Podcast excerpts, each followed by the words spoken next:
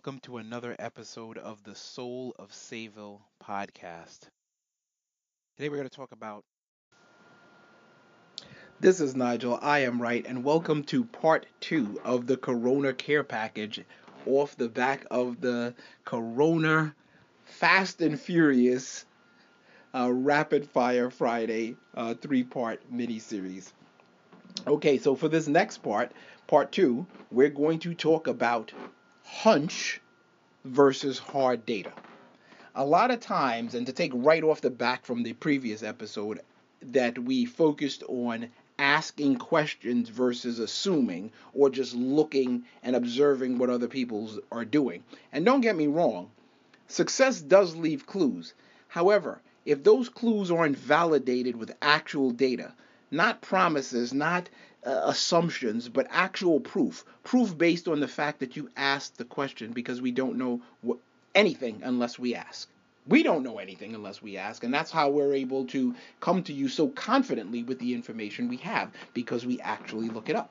It's the reason why we know things like we recently took on a mortgage broker client, and the thing with that is, sure, there's a lot of loans and opportunities out there to get loans that are less than 20% down and less than a 70% credit score. But the fact of the matter is, most of the actual searches and engagement and people who are looking at material, what they see is a particular article or set of articles that have over 100,000 pieces of engagement that focus on a 700 credit score and a um, and a 20% down uh, you know requirement. Now here's the issue. Now does that mean that those other programs are not available? No, it doesn't mean that at all. What it means is you have a hurdle to overcome, because like.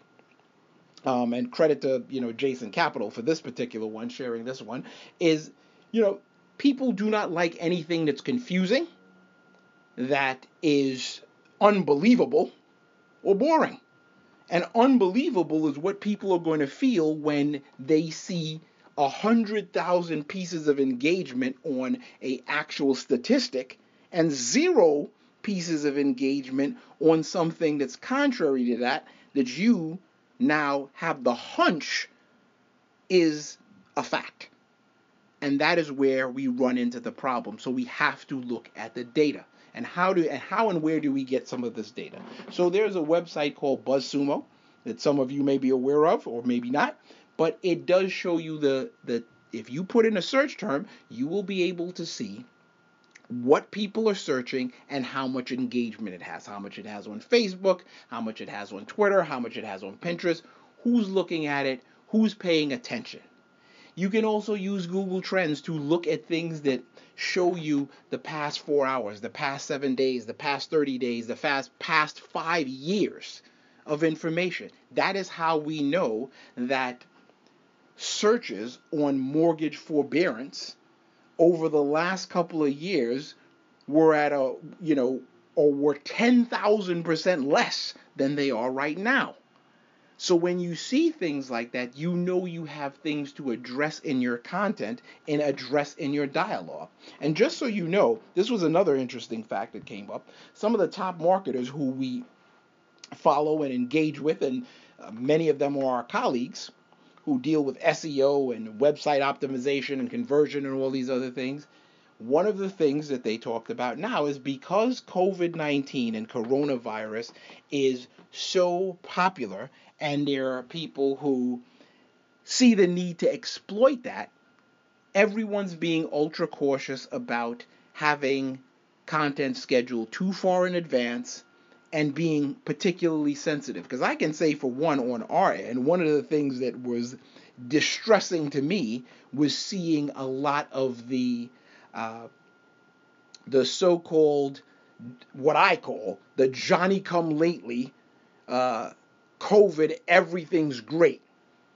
Now, the, the real test, t- test and what I think that is going to, you know, is going to separate those who are really doing from those who are just exploiting is what happens when this passes. And we're already trending in that direction in, in the US. We're, you know, we're far from the end, but we're trending in that direction.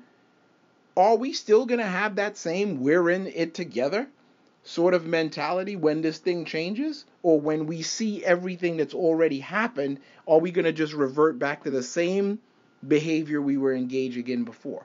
I think it's important for us to consider all these things in our marketing, to consider all these things in terms of the people we work with, who are part of our team, who are employees, who are our managers, who are our board members, because this is what is going to define our legacy going forward. So, again, the main thing is look for the hard data, the proof, not the promises, and check out some of these websites that I mentioned Google Trends, the BuzzSumo.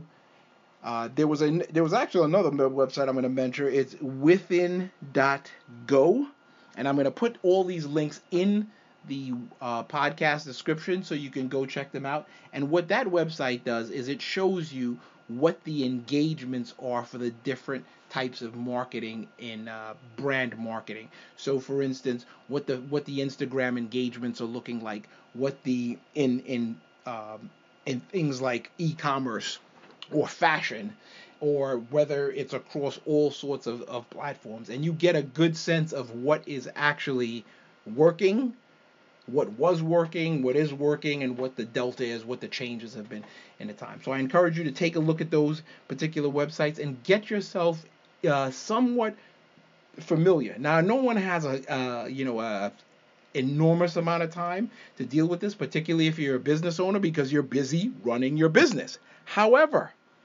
understanding bits and pieces, at least the basics, will ensure that even if you have professionals focusing on these particular items, at least you know enough that you can see that you're getting value.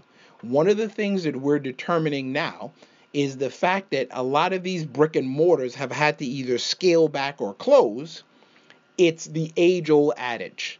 You never have time to do it right, but you always seem to have time to do it over one of the things we first do when we meet with any any client is we talk to them about where are you making your most income now for some people that may feel like an un, uncomfortable question but it's a question that every business owner needs to ask and quite frankly most of the business owners we talk to do not have real data behind that they have a hunch a lot of times they're right but also, there's a fair amount of times that they're completely wrong. And even when they're right, they have very few have a proper understanding of how that translates from soup to nuts.